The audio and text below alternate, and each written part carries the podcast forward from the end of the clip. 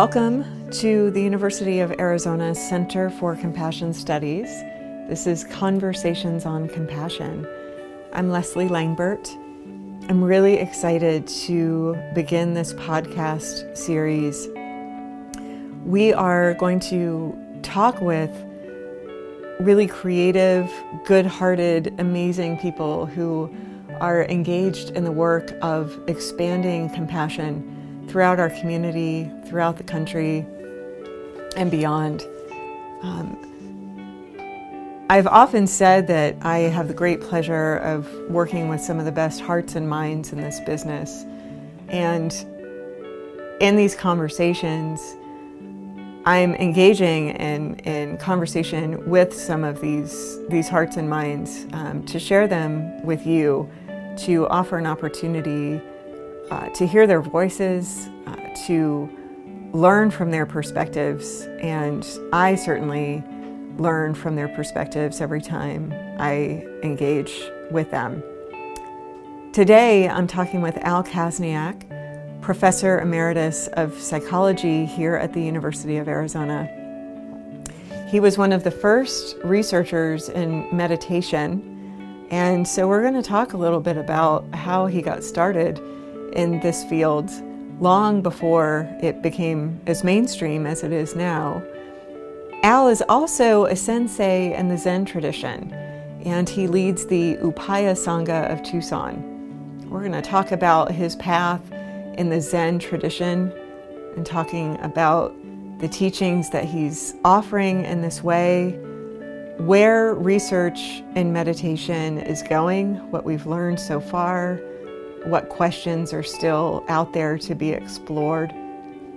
And also, we're just going to talk about really the, the expansion of compassion in our own practice and, and how we're sharing it with others.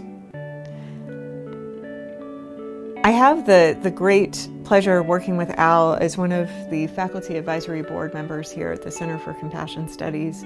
And I also consider Al a friend he's a really exceptional person. I'm always really impressed with his evenness, his calmness, the way that he embodies his practice. I feel that I learn so much every time I sit and have a conversation with him. I hope that you enjoy our conversation together.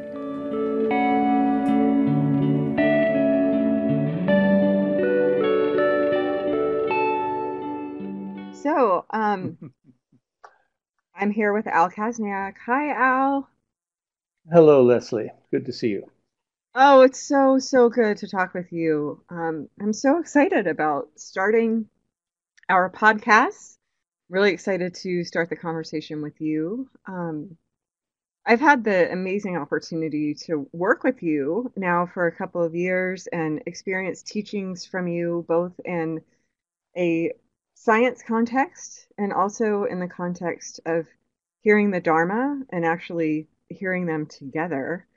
Um, and I just am really looking forward to talking today about the intersection, really, of of all of those things, about how science informs practice, how practice continues to inform research. So, yes. as a as a psychologist and as a researcher, um, let's just start there. Like how how did you start your research in the area of meditation? Mm. So I I had been doing um, research for quite some time, starting uh, in the uh, in in the 1970s, uh, focusing on aging and age-related disorders of the nervous system. Uh, but actually, that that interest um, was motivated by my interest in uh, contemplative practice and traditions, uh, particularly Zen Buddhism, uh, which became my own practice uh, tradition. Uh, and of course, uh, you know, if, if one starts taking a look at the th- those particular approaches to, you know, the, the existential dilemmas that we share in common, uh, the first thing you encounter is uh, a statement about the reality of, of suffering, uh, and particularly the kinds of sufferings that accrue with uh, aging and approaching end of life uh, and illness. And so um, much of, of my research that didn't seem to have anything to do with uh, contemplative practice was actually motivated by my own contemplative practice. Uh, but back in those days, um, not very much opportunity to actually pursue research on contemplative practices themselves. Uh, they were uh, a bit suspect within mainstream academia. Uh, there were not funding sources to enable uh, those kinds of studies to get started. In any event, uh, as time went on, things began to change a bit. And as opportunities became available, uh, both in terms of um, uh, organizations that were looking to support contemplative science and, and studies like the Mind and Life Institute, which I became very involved with, uh, and then various sources of, of uh, small amounts of, of, research funding to enable empirical studies to get started. Uh, my laboratory made a significant contribution um, to getting moving in that. And so we got involved in some early studies of uh, long term meditators, began to do some studies of, of people uh, that we were training, training in uh, mindfulness based stress reduction uh, kinds of approaches. And so that's kind of where it all began. And that maybe um, about uh, 18, 20 years ago when, when we first got started, although a few years before things began getting published. I, I've always appreciated so much that you're one of the original researchers of meditation here in the United States. And, and I want to talk more about how you came to your practice. Um, I didn't know that about you, that your practice really kind of informed that interest in research. But before we kind of dive mm-hmm. into that, what is it that you think happened that sort of led to that that shift in research around meditation becoming really as, as prevalent as it is? What do you think was sort of the the catalyst to actually kick that off? you know, I think there were actually several things that came together. One of them was, uh, as as you and many others know, uh, beginning really in the the 1960s, there was an influx of particularly Asian uh, contemplative practice teachers coming to uh, North America, uh, and especially on the east and west coasts of the of the United States and gradually, those individuals um, and the students who studied with them, who then became teachers in their own right, I think really began um, to uh, have some penetration within the culture more generally. And so gradually it became less something that was identified with um, oh, what to say, kind of, you know, marginalized uh, uh, groups, hippies, or you know, who, right. whoever, uh, you know, was identified with that. Yeah, uh, to uh, uh, you know, people who were doing very mainstream sorts of, of things. Certainly, folks like Jon Kabat-Zinn and others who, you know, a good quarter of a century ago now introduced contemplative practices into healthcare settings and then into business settings I think that made a huge difference. It it began to uh, take it out of a context of uh, exclusively Eastern religion uh, and uh, made it seem less esoteric, and I think that opened many doorways.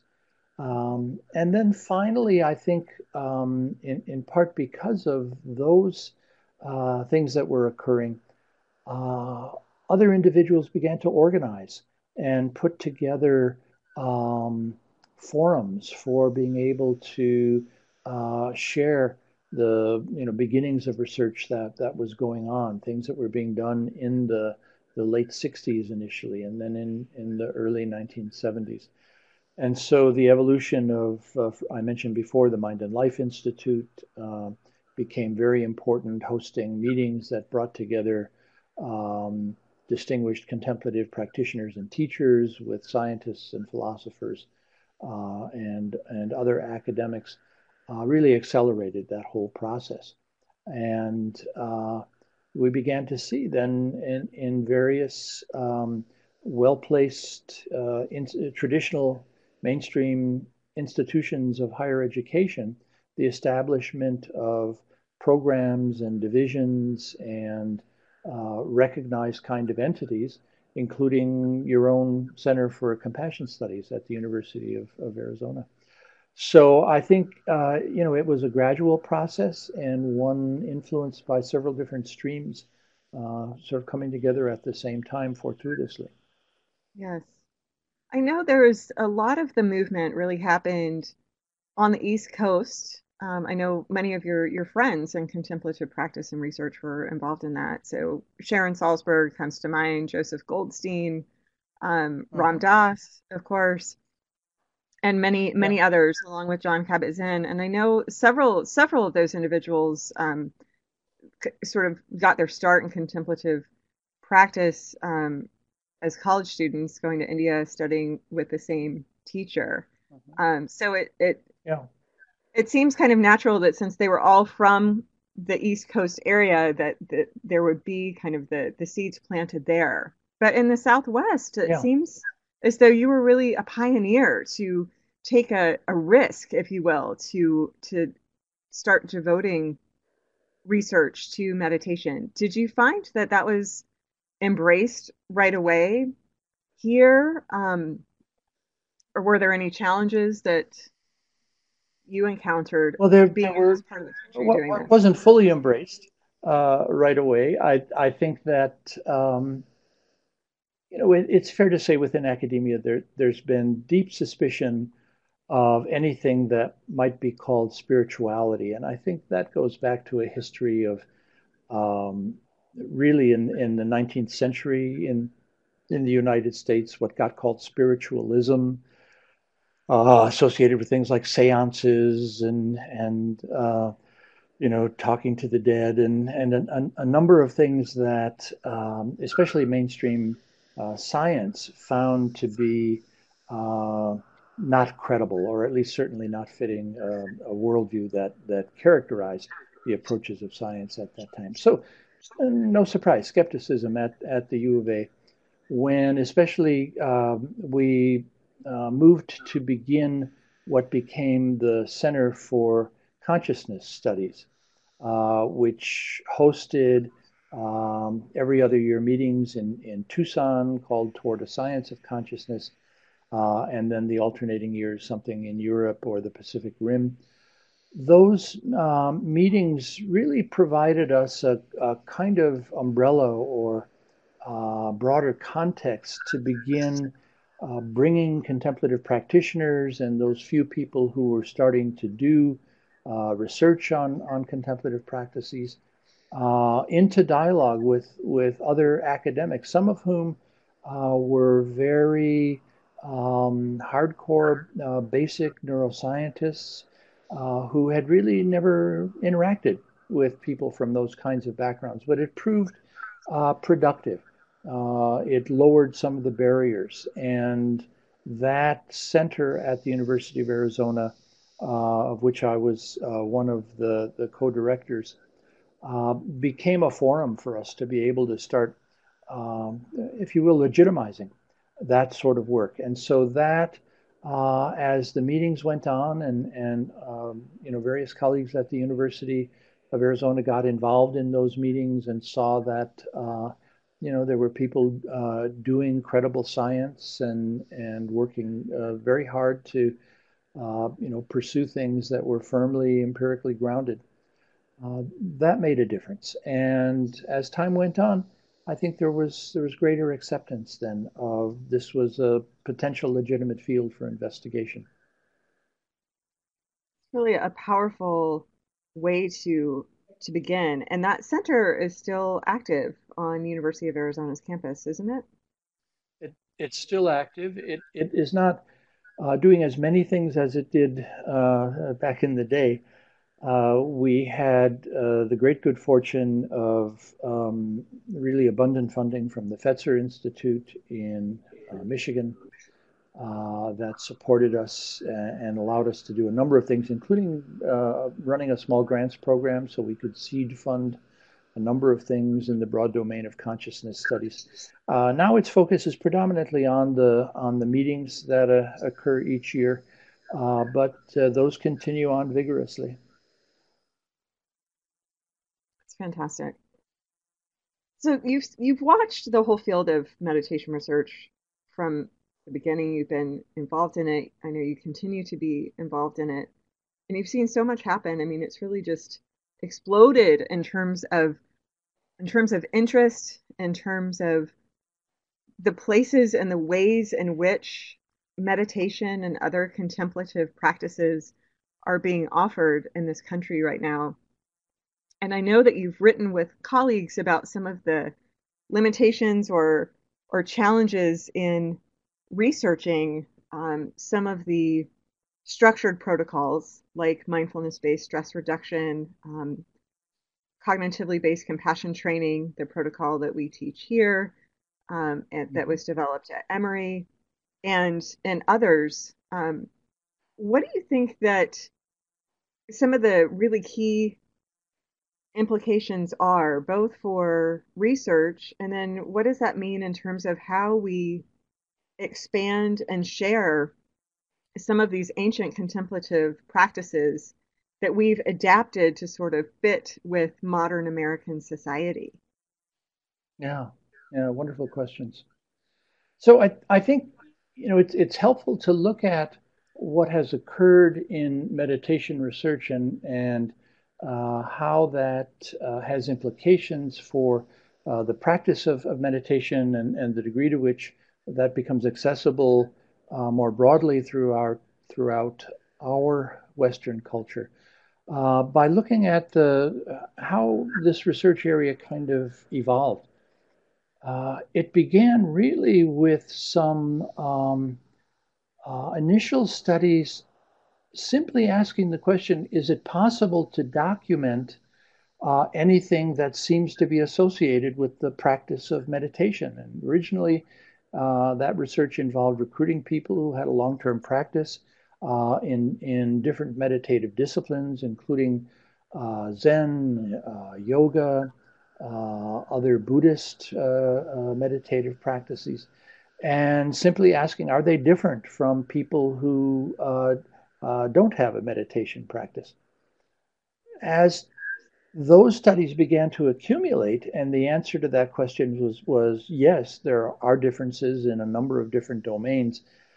Then, of course, uh, the field began to move to asking uh, are those differences actually associated with the practice of meditation? Could be simply that people who get attracted to practicing meditation are different to begin with.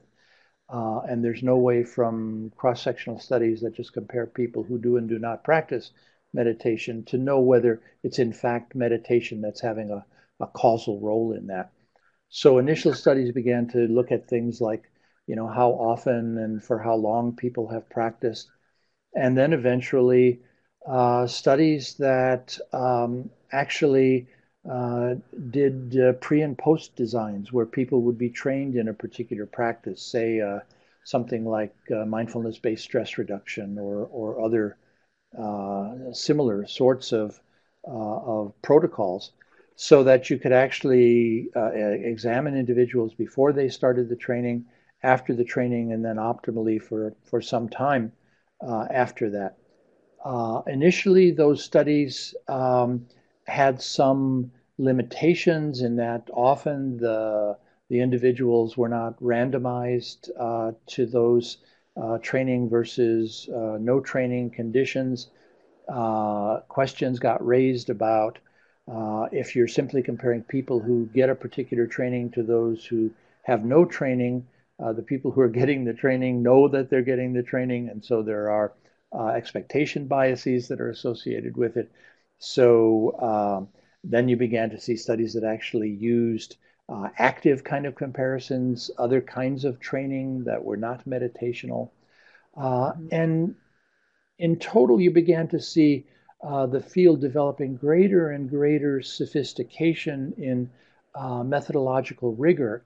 that allowed answers to quest- that basic question of you know what difference does meditation make to become more and more precise and more and more specific. Part of what we've learned in that uh, is is first of all that it's it's very difficult uh, to demonstrate short-term effects that are greater than those of you know some other kind of educational endeavor or some other kind of non-meditational practice. Lots of things um, make people feel better or uh, more relaxed or uh, more open to uh, experience. And so um, one of the things that that uh, currently uh, is being talked about a lot is the need for longer term kinds of, of studies that really see what happens to people over much longer periods of time or more intense uh, meditation practice training. I think another thing that has has come up, and this this has become particularly important in the last few years, is uh, a, a, good bit of questioning about now that we've uh, abstracted meditation practices uh, out of their uh, cultural traditions, out of, say, uh, the, the religious context in which something has uh, initially developed, say, in Buddhism. Are we, you know, flushing some of the baby out with the bathwater? Are there things that um, that that cultural context or the other kinds of practices that accompany meditation in those traditions are actually doing that are kind of active in, ingredients for uh, personal transformation, for people becoming wiser, more compassionate, the kind of traditional um, orientations of, of those, uh, you know, wh- whether they're, they're religious or other kind of wisdom traditions. So um, a kind of recontextualizing now uh, a lot, and, and that's where a lot of um, scholars from uh, whether it's religious studies or philo- philosophy or anthropology, are beginning to play really important roles, not just laboratory scientists. Uh, as we t- try to, you know, now put Humpty Dumpty back together again after, you know, we've taken him apart uh, uh, to, to be able to ask these more detailed questions. And I think that's a very exciting development for the field because I think suddenly we're at the place of being able to uh, begin. The, the studies are difficult to do but begin to, to ask, uh, you know, re- really richer and, and, fuller questions about the practice of uh, meditation, uh, you know, not, not only in, um, uh, you know, short term in medical settings and business settings, but really what, you know, what are the consequences and correlates of the practice of meditation in traditional settings, in traditional contexts? Yes, I think that you know, we're seeing so much in terms of contemplative practice and meditation being offered in so many settings in so many different ways. You know, people are taking um, more traditional forms of retreat, but then there's also, you know, luxury resorts are offering um, meditation mm-hmm. opportunities. Um, meditation's being brought into classrooms. It's um, being brought into prisons and other institutions. I mean, it's really becoming much more much more broad and you know one of one of the things that that I get asked about a lot I'm sure you do too is around meditation apps mm. you know because we're we're still we're still looking for ways I guess to be able to you know utilize our our smartphones and our tablets in in the best ways that we can um, yeah. what do you think about about an app as a way to provide um, a meditation practice. I mean, is that a yeah way to begin, or should we should we back away from it? I mean, what what are you what are your thoughts on that? So the first thought is, you know, it it has been uh, said in uh, uh, meditation practice traditions that there there are you know a thousand dharma doors. In other words, there are you know many many different skillful means by which to uh, develop what meditation practice traditions have attempted to cultivate. And so I see no reason to uh, rule uh, these technologies out um, arbitrarily. They're, uh, by anybody's measure, part of our culture uh, right now. And if there are especially uh, subgroups within our culture, say uh, college age students uh, that uh, have really grown up with these kind of technologies and are so intimately familiar with them, why not ask the question about whether they, they might provide another skillful means? Uh, and you know, I, you know, I, I utilize my you know tablet to time my meditation sitting sessions in the you know in, in my own practice uh, at home. Very handy for that. I don't tend to utilize uh, too many of the other things these uh, apps provide, like you know contact with other people who are practicing at the same time, or um, you know access to different kinds of instructions, but only because uh, at this point in my practice life, there that's not so relevant. Uh, you know, a lot of that uh, has occurred for me in the long distant past in terms of uh, access to training, all, you know, that being mostly face-to-face training with the teacher. Um, but I could see where, particularly at, at the front end of developing a, a practice, uh, that could be uh, rather helpful. Clearly, there's also a, a downside. So, you know, if if we're if we're spending you know all of our time with with our face in a you know a small screen, uh, attending to uh, an, uh, an app, um, you know, there, there, there, there is much that has been uh, taught and, and written in contemplative traditions uh, to argue for the, the great importance of face to face community uh, in, in developing what these practices aim toward facilitating. And so, you know, one concern I have is the extent to which it removes us from face to face social interaction uh, and the important things that arise out of that.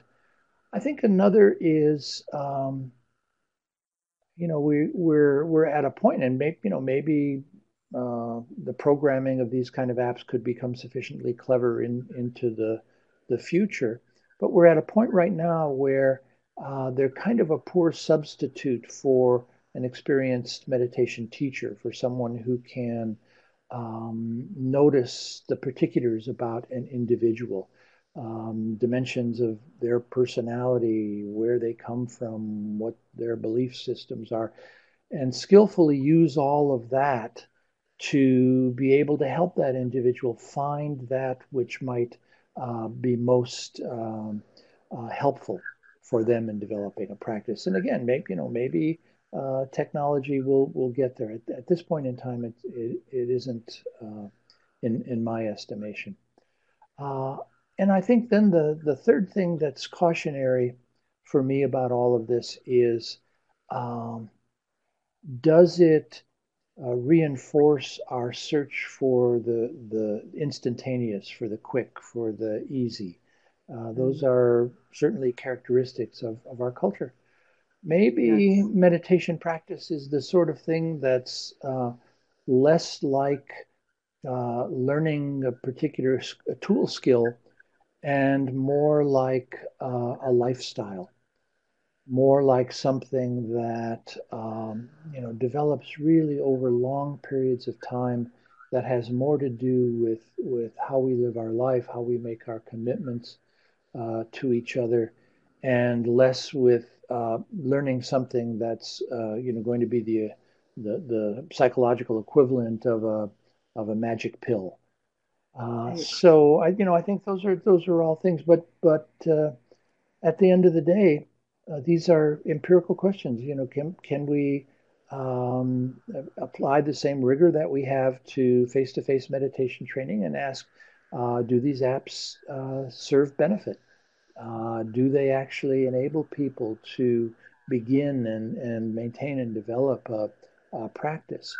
Uh, or uh, do they look more like, you know, kind of interesting novelties that, you know, people get attracted to and then, you know, it's the, the competition for, you know, what, whatever it is that people otherwise do with their cell phones and tablets uh, overruns that and it, you know, it's a flash in the pan then. Uh, but I think it's things we can ask about. Yeah, I, I agree absolutely with that. I loved what you said about um, a thousand different doors to Dharma.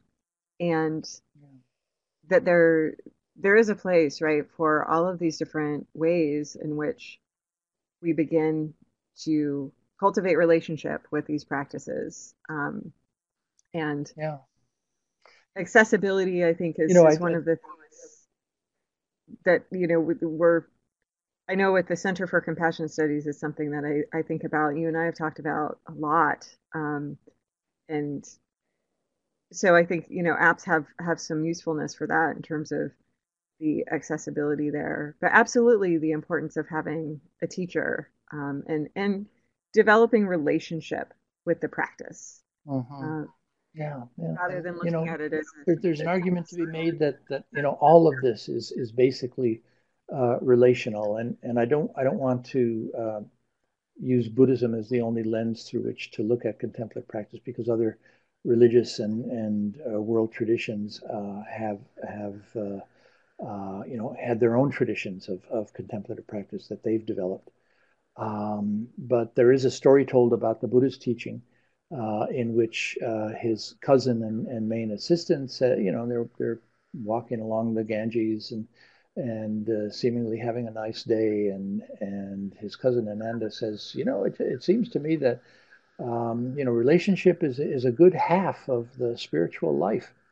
And the Buddha repeat, reportedly says, you know, don't say that, Ananda. It's it's the entirety of the mm. spiritual life and you know so relationship really central um, you know on the other hand you know we we have a uh, a tendency toward uh, skepticism about certain technologies and maybe forget that uh, you know writing was a technology that uh, was was introduced in the the spreading of of these uh, kinds of, of traditions that wasn't there from the beginning. You know, it was at least 300 years, uh, for example, again in Buddhism, before anything of those teachings was committed to writing. So I'm sure there were skeptics about that technology at the time as well. That's a good point. That's a good point. I want to talk about your practice, um, and we've we've just kind of touched on it briefly. Um, as, I mentioned earlier, uh, you know, part of your amazing um, career, not only as a, a, scholar and a researcher and psychologist, but you're a Zen sensei as well. Um, so let's kind of back up from, um, you know, how how that evolved, how you became a, a teacher of the Dharma. How did you even begin your practice? Where did your journey begin? Uh.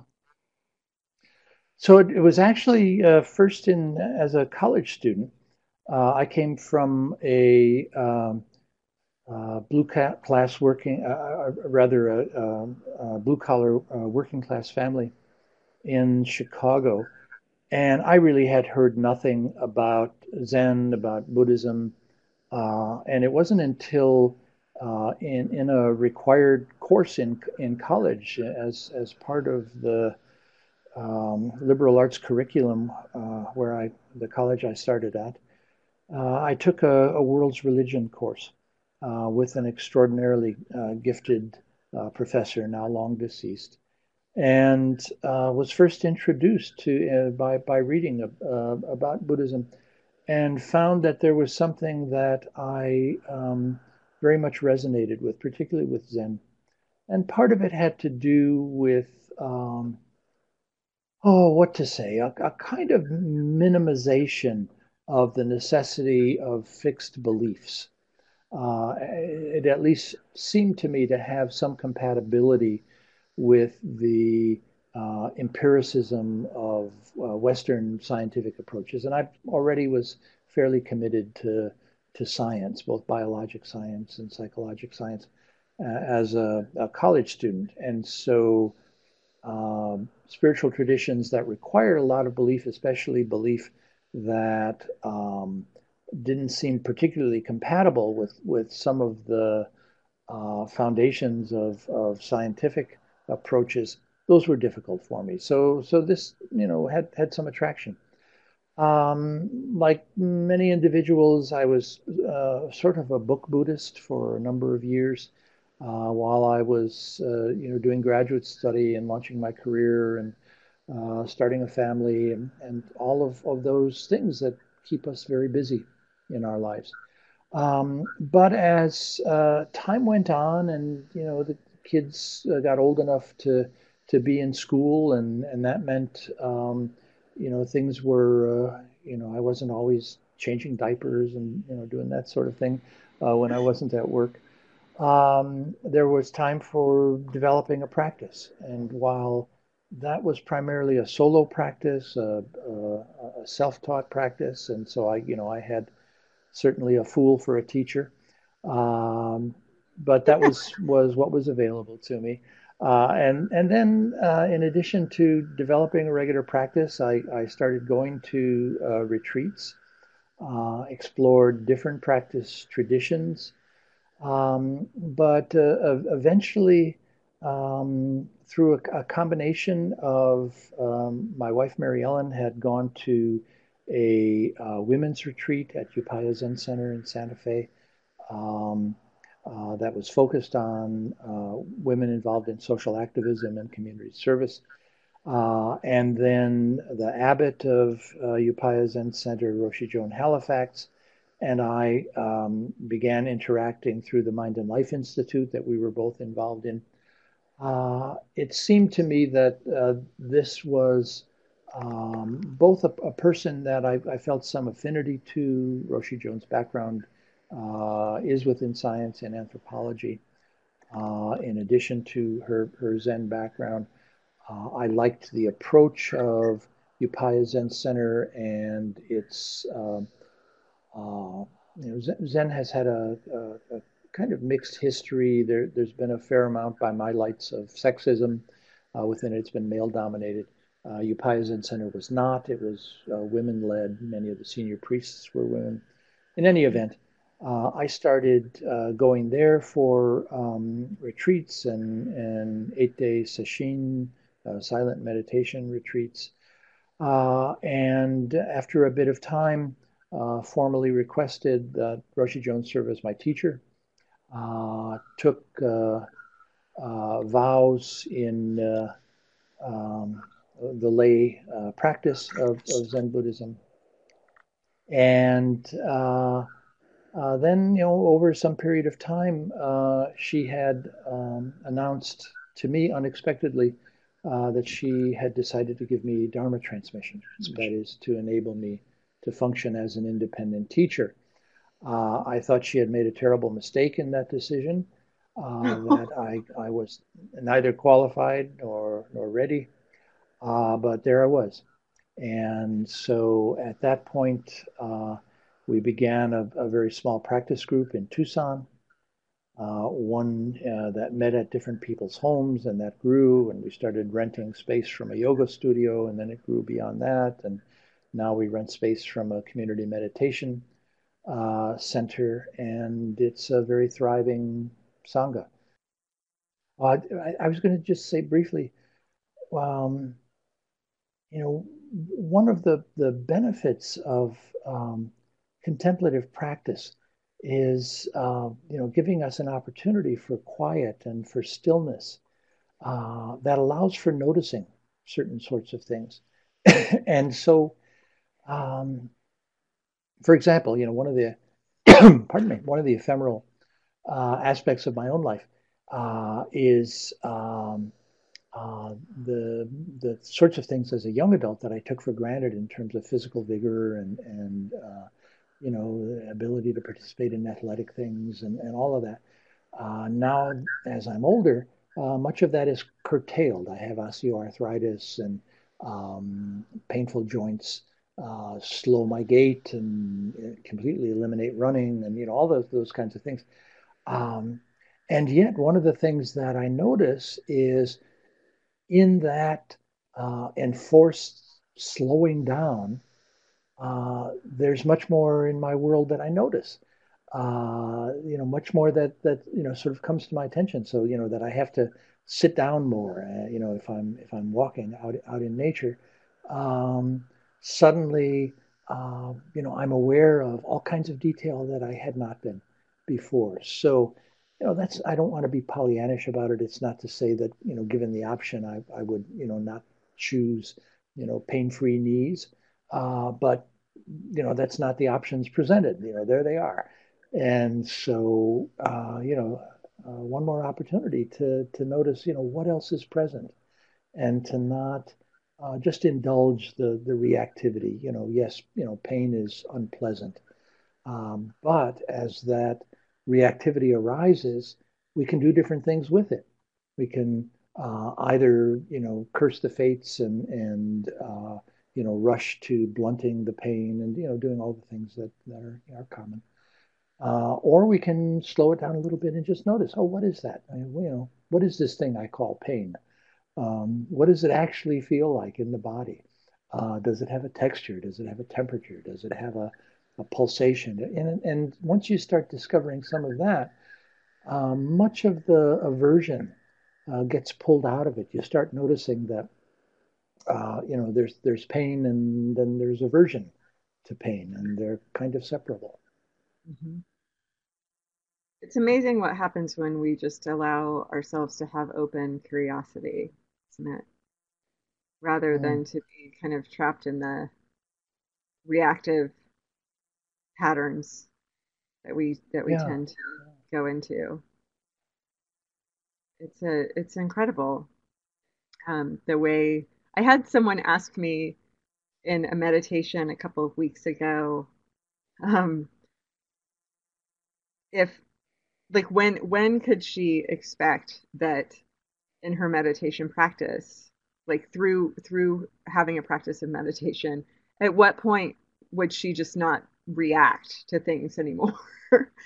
And and i just like you know i chuckle because i think that's probably i don't know many of us myself included i'm sure that that was early on probably something i thought would be a, a realistic goal you know like mm. if I practice meditation enough, then I just I won't have reactive mind anymore. I won't get into you know these reactions.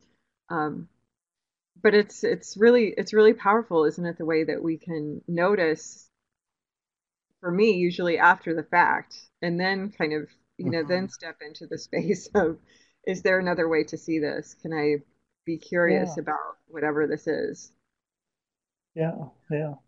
Yeah, I think that's so well put, Leslie. The, you know, our our reactivity, you know, when you really watch it closely, um, it's again, it's just it's just part of our existential reality. Uh, you know, we things that uh, are uh, potentially threatening, uh, we you know react to with aversion. Uh, things that are affordances that uh, are you know nurturing or nourishing uh, we react to with attraction.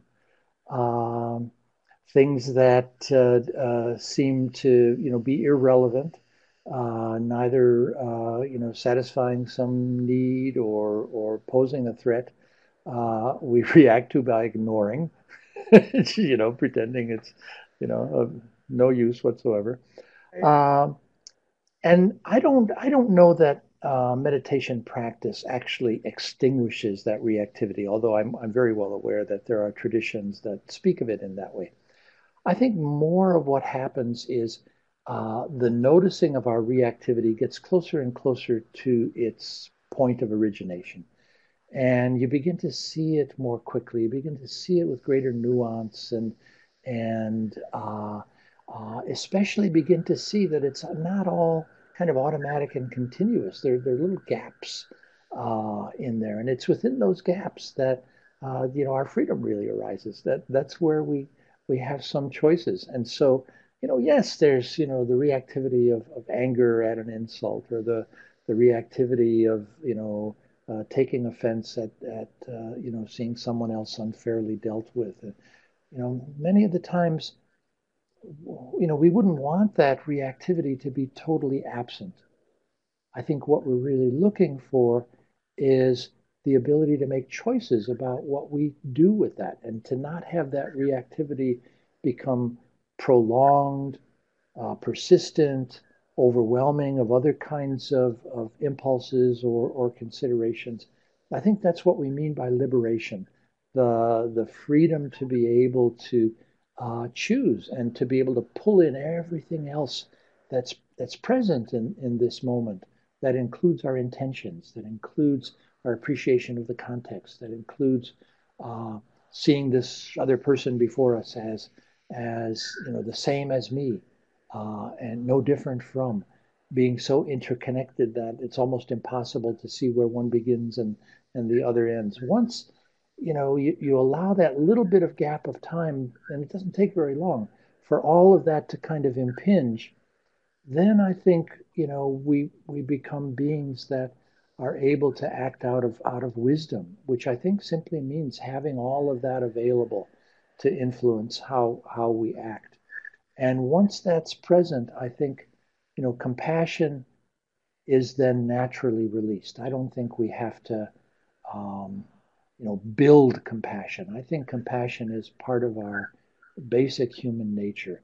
Most of the problem is what gets overlaid on top of it, especially um, based on fear that gets in the way of its expression. Uh, and having a practice that simply allows us to be quiet and slow down a bit to notice how all of that's unfolding, you know, really quickly in the moment. Uh, that's what gives us that that liberation, uh, including the liberation of that natural compassion.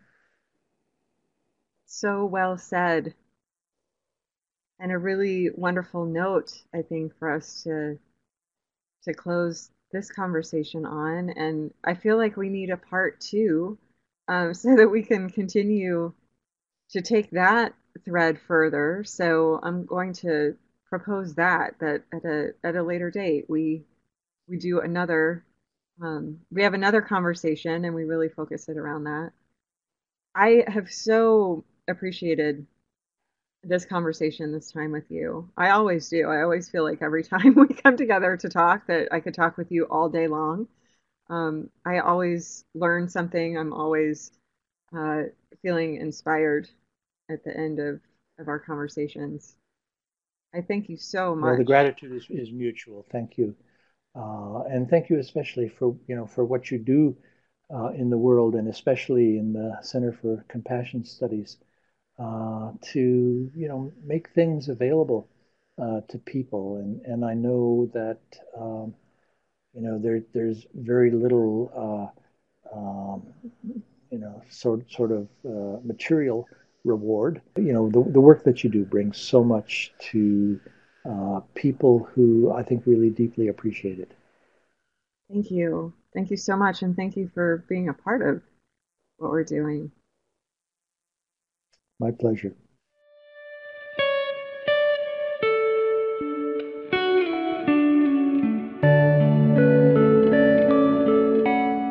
Well, there we are.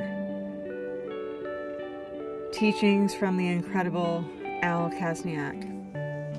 You know, I especially appreciate